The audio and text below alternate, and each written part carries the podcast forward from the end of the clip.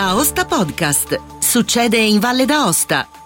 Un cordiale saluto da Angelo Musumarra. In questo podcast potete ascoltare la sintesi della presentazione dell'accordo tra Confindustria Valle d'Aosta e Compagnia Valdostana delle Acque, CVA, firmato venerdì 18 marzo per contrastare il caro energia e aiutare le imprese valdostane. Ascoltiamo l'introduzione del presidente di Confindustria Valle d'Aosta, Giancarlo Giacchino, la spiegazione tecnica delle azioni da parte del direttore generale di CUA, Enrico De Girolamo, e l'organizzazione burocratica delle iniziative con il direttore di Confindustria Valle d'Aosta, Marco Lorenzetti. Buon ascolto.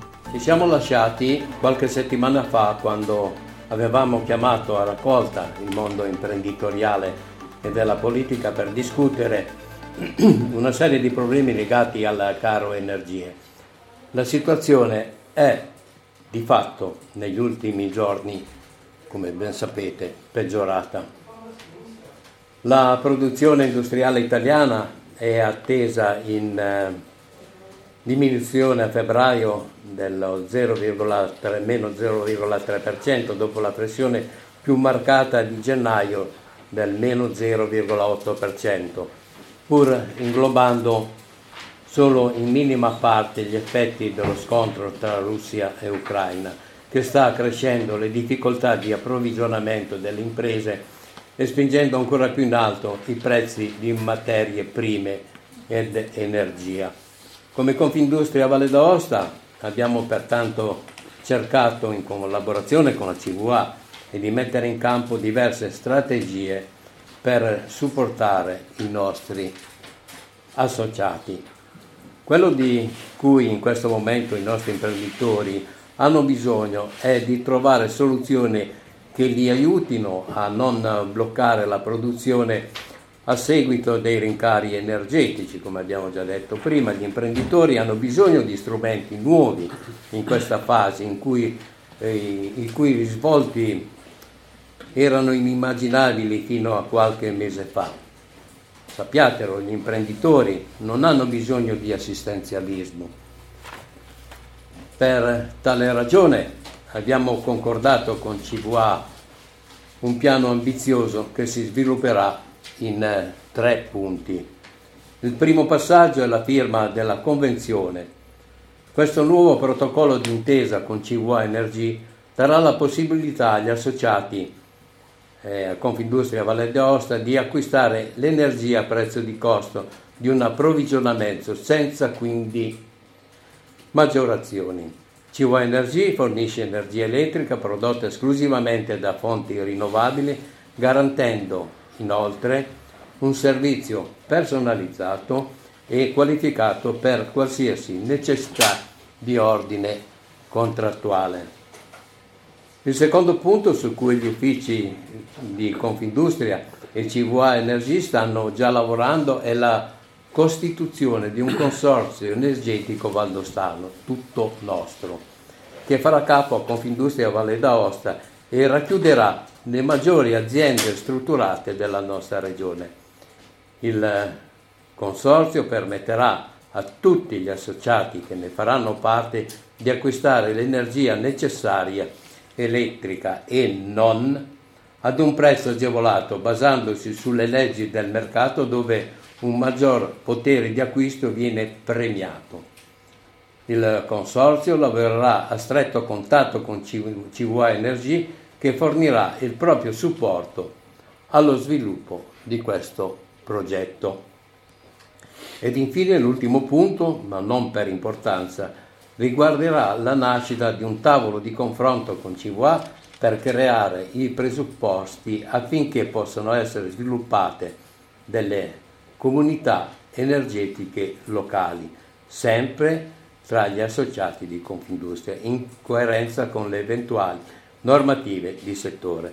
L'obiettivo è quello di lavorare insieme a CVA per la costituzione di possibili comunità energetiche locali che possano, attraverso impianti di energia rinnovabile costruiti in loco, utilizzando ad esempio i tetti delle nostre fabbriche che, eh, e condividere l'energia prodotta al fine di diminuire la richiesta della rete nazionale. Ringrazio anch'io Confindustria e il presidente Giancarlo Giacchino per questa occasione e per diciamo, eh, aver dato continuità a un accordo, una convenzione che avevamo già stipulato qualche anno fa eh, e che andiamo a firmare in un momento che, come è noto a tutti, è particolarmente critico eh, sotto vari punti di vista, ma dal punto di vista che ci riguarda più da vicino è quello dei prezzi dell'energia che hanno toccato dei valori inimmaginabili solo qualche mese fa, eh, valori massimi nella storia, ma con incrementi anche di oltre il 400%, legati soprattutto agli aumenti del prezzo del gas, che hanno trascinato eh, quello dell'energia elettrica, in quanto nel mix energetico nazionale c'è una prevalenza ancora del gas nella produzione di energia elettrica. Che cosa possiamo fare? Eh, eh, tenete conto che operatori come CIVA operano all'interno di un mercato con delle regole ben definite eh, di antitrust, di eh, impossibilità di eh, agevolazioni oltre certi limiti, eh, pena sanzioni importanti, aiuti di Stato. e mm, all'interno di questo mercato è possibile sostanzialmente muoversi seguendo l'andamento dei prezzi del mercato o bloccando dei prezzi in alcune situazioni. Questo è dimostrato dal fatto che noi abbiamo ancora un, un discreto numero di clienti business valdostani che avevano fissato i prezzi oramai nel 2020 e stanno pagando l'energia in questo momento un quarto di altri operatori. Il problema è che ad oggi, un po' come succede con i tassi di interesse nei mutui, se io blocco, scelgo se fare un mutuo variabile o fisso, eh, mi baso sui tassi che ci sono al momento. Quindi fare un, un prezzo fisso oggi potrebbe risultare penalizzante. Quindi il punto di partenza è stato mettere in convenzione il prezzo di, di mercato senza maggiorazione. Dopodiché ci siamo messi a ragionare su quali possono essere gli strumenti. Gli strumenti possono essere legati a contratti a lungo termine, eh, cioè oltre l'anno. In questo caso però ci vuole una certa massa critica e servono clienti che siano serviti sostanzialmente in media tensione perché eh, eh, diciamo, l'autorità in questo caso consente di fare dei contratti a lungo termine. Eh, per fare questo su un tessuto imprenditoriale di non grandi dimensioni come quello valdostano si è pensati al consorzio di acquisto, cioè aggregando eh, potenziali utenti. E da lì eh, ci mettiamo a lavoro e vediamo che possibilità nasceranno, anche mantenendo un occhio privilegiato come il nostro sull'andamento dei prezzi. Dopodiché eh, invece un progetto più, ehm, diciamo, più innovativo che noi stiamo seguendo oramai col Politecnico di Milano e di Torino da un paio d'anni è quello delle comunità energetiche locali, eh, con la RED 2 è stata modificata la normativa ampliando la possibilità di fare queste comunità oltre i 200 kW fino a 1 MW. Stiamo ancora attendendo un decreto attuativo, ma l'idea è eh, della comunità energetica locale di aggregare eh, varie utenze eh, sotto la produzione di impianti da fonti rinnovabili per favorire la generazione distribuita e quindi non sovraccaricare le reti di trasmissione e mettendo a disposizione degli incentivi non solo per l'autoconsumo ma anche per la condivisione di energia fra queste utenze. Anche questo è un progetto innovativo, ci dobbiamo lavorare su, però questi sono gli strumenti su cui si può agire per gestire la bolletta energetica in maniera più intelligente e non subirla. Viceversa, l'altra modalità è seguire quello che passa il mercato. Eh, in più oggi, così in anteprima, poi faremo una presentazione dedicata, presentiamo il nostro nuovo marchio eh, Green Energy Guarantee, che è un marchio di garanzia di energia pulita, che mettiamo a disposizione in anteprima eh, a Confindustria e che riteniamo possa essere un valore aggiunto per i nostri clienti in un momento in cui sostenibilità e ESG diventano non solo un'opzione ma quasi un'esigenza, soprattutto nei confronti del mondo finanziario che eh, difficilmente oramai finanzia le imprese se non hanno dei connotati di sostenibilità. Quindi il fatto di poter eh, esporre anche nei, nei, nei propri eh, uffici o nei, nei, propri punti vendita questo marchio riteniamo possa essere un valore aggiunto anche nel mondo del turismo dove sapete molto spesso la scelta di alcuni turisti eh, soprattutto da alcune parti del mondo sono legate anche dal, all'utilizzo sostenibile dell'energia. La convenzione la firmiamo oggi quindi è attiva da subito. Tenete conto che chi ha già dei contratti in essere eh, che hanno delle agevolazioni come quelle che vi dicevo prima, tipo i prezzi bloccati anni fa, eh, chiaramente pur eh, entrando a far parte di un'associazione che consente di avere la convenzione andrà a, ad esaurire il suo contratto perché è il contratto siglato in un momento in cui conveniva. Chi fa il contratto adesso, come dicevo, la cosa che possiamo fare in questo momento è fare il prezzo di mercato, quindi eh, è difficile quantificare il risparmio, il risparmio c'è rispetto a, a, ad altri contratti che di solito fissano un prezzo PUN, cioè prezzo unico nazionale, più una certa marginalità. Noi marginalità mettiamo zero. La cosa però interessante è che noi ci mettiamo a disposizione, già avevamo messo a disposizione uno sportello per eh, Confindustria per consigliare eh, gli utenti che si avvicinano a noi. E il, la cosa più importante sarà per chi non si aggrega sotto forma di consorzio quando ci sarà, vedere come, vanno, come sono le previsioni degli andamenti dei prezzi. Quindi se ci saranno dei momenti in cui ci sono dei prezzi che vanno a scendere, potrà essere magari anche possibile bloccare dei prezzi per un po' di tempo. Oppure se nel momento in cui riusciremo a, costruire, a costituire un consorzio fare dei ragionamenti come dicevo prima, di PPA, che sono Power Purchase Agreement, cioè dei contratti pluriennali eh, che possiamo, eh, diciamo, a fronte di contratti pluriennali che diciamo che sono da 5 anni, si può già da subito fissare dei prezzi più bassi di quelli di mercato. Eh, però serve, come dicevo, una certa massa critica e quindi il veicolo può essere quello del consorzio. Quindi è un percorso che iniziamo. Al momento quello che ci può essere è il prezzo di mercato. Il consorzio so che Confindustria, perché chiaramente è autonoma nel crearlo, noi gli forniamo un supporto più eh, tra virgolette consulenziale, ma si è messa in, con, in contatto con la, la, sede nazionale, giusto? L'idea è, nata eh, proprio la sera in cui abbiamo fatto eh, la, l'incontro con eh, CVA in CVA con le altre associazioni. Quindi stiamo parlando di circa una decina di giorni fa.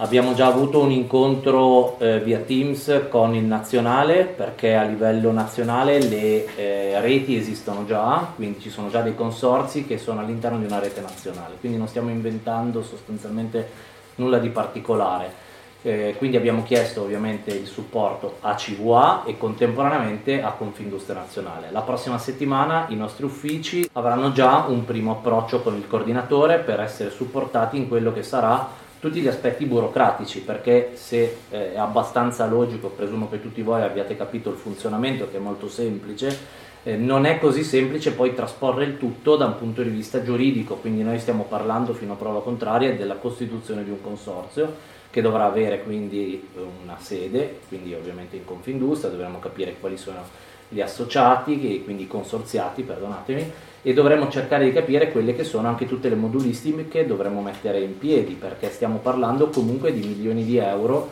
perché voi dovete considerare che stiamo parlando di aziende energivore in questo caso, che nel caso in cui dovessero aderire al consorzio darebbero al consorzio e quindi di conseguenza il consorzio ACVA mandato per l'acquisto annuale o pluriennale di un tot di megawattora o, ecco, o gigawattora, adesso non so esattamente la, eh, la, la, la, parte prettamente appunto di, di grandezza, però stiamo parlando di milioni di euro, quindi questo vuol dire che dobbiamo essere eh, strutturati e avere tutte quelle che sono necessariamente appunto i contratti eh, piuttosto che appunto la, la, la, tutti i moduli e quant'altro che debba essere necessario produrre. Invece per quanto riguarda le comunità energetiche locali, come dicevo prima, noi è oramai è tre anni che stiamo monitorando eh, facendo anche delle, delle simulazioni con, assieme al Politecnico di Milano e di Torino e, e abbiamo avuto degli incontri col GSE, con la Regione.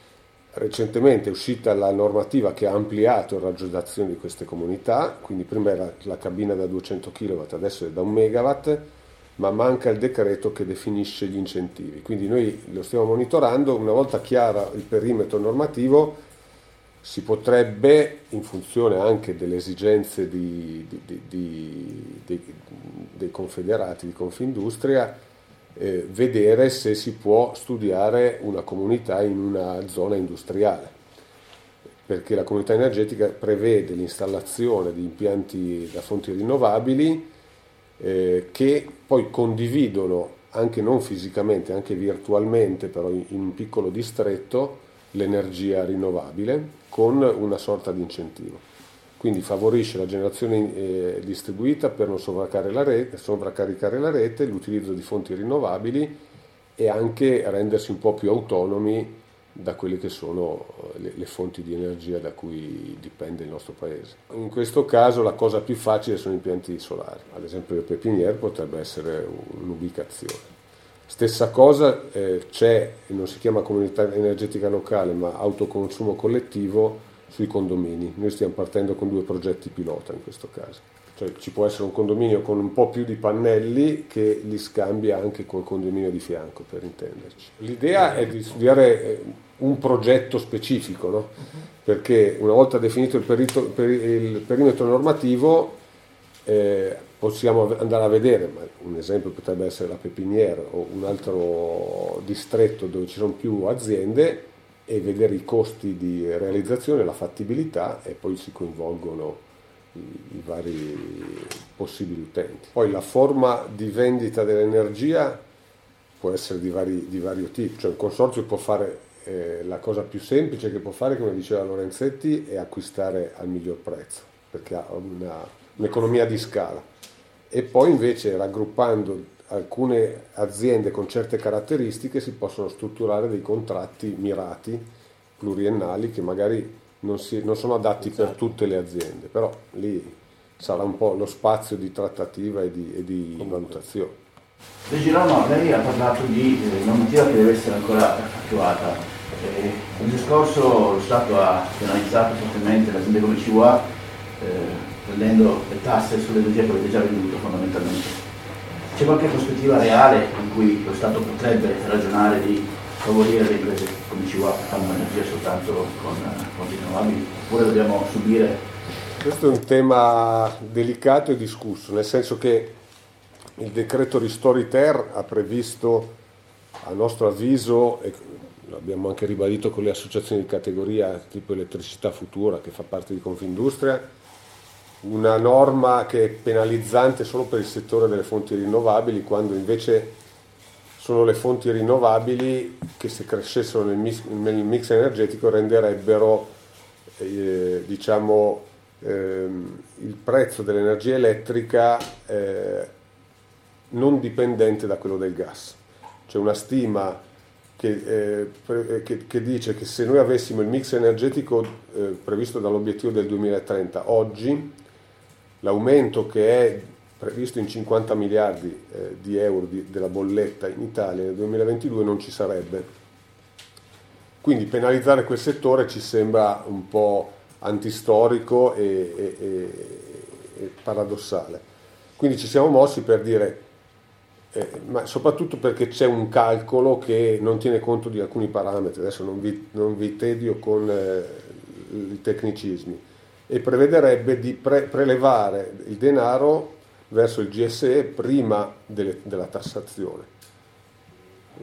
quello che sosteniamo noi è se ci sono degli extra profitti, piuttosto aumentate l'aliquota IRES con ehm, eh, la tassazione, la fiscalità ordinaria e poi i vari territori, tipo la Regione Valle d'Aosta, con il reparto fiscale ne farà il suo corretto utilizzo.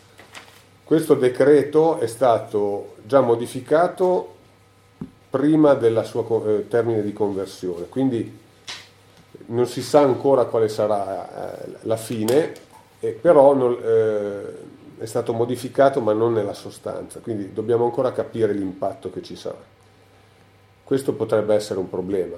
E l'altro problema che noi evidenziamo è che se eh, si vuole prendere l'extra profitto dai produttori, se questo ci sarà, perché prenderlo solo da un pezzettino, solo dai produttori di fonti rinnovabili, quindi, quando anche chi produce con il gas, dall'aumento del gas, potrebbe avere degli importanti extra profitti. Quindi se lo prendi, lo prendi da tutto il comparto.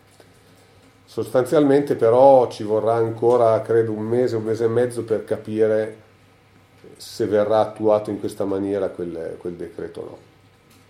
Per la Valle d'Aosta se potrebbe essere, diciamo, oltre il danno alla beffa, perché potrebbe penalizzare CVA e anche la regione, perché poi i soldi non rimarrebbero qua. Speriamo che non accada. Diciamo che gli aumenti, essendo dei mercati come, come la borsa, eh, subiscono l'influenza delle, anche delle notizie, no? Eh, però poi trimestralmente l'autorità rivede i prezzi dell'energia sulla base di quello che è successo nel trimestre precedente sostanzialmente.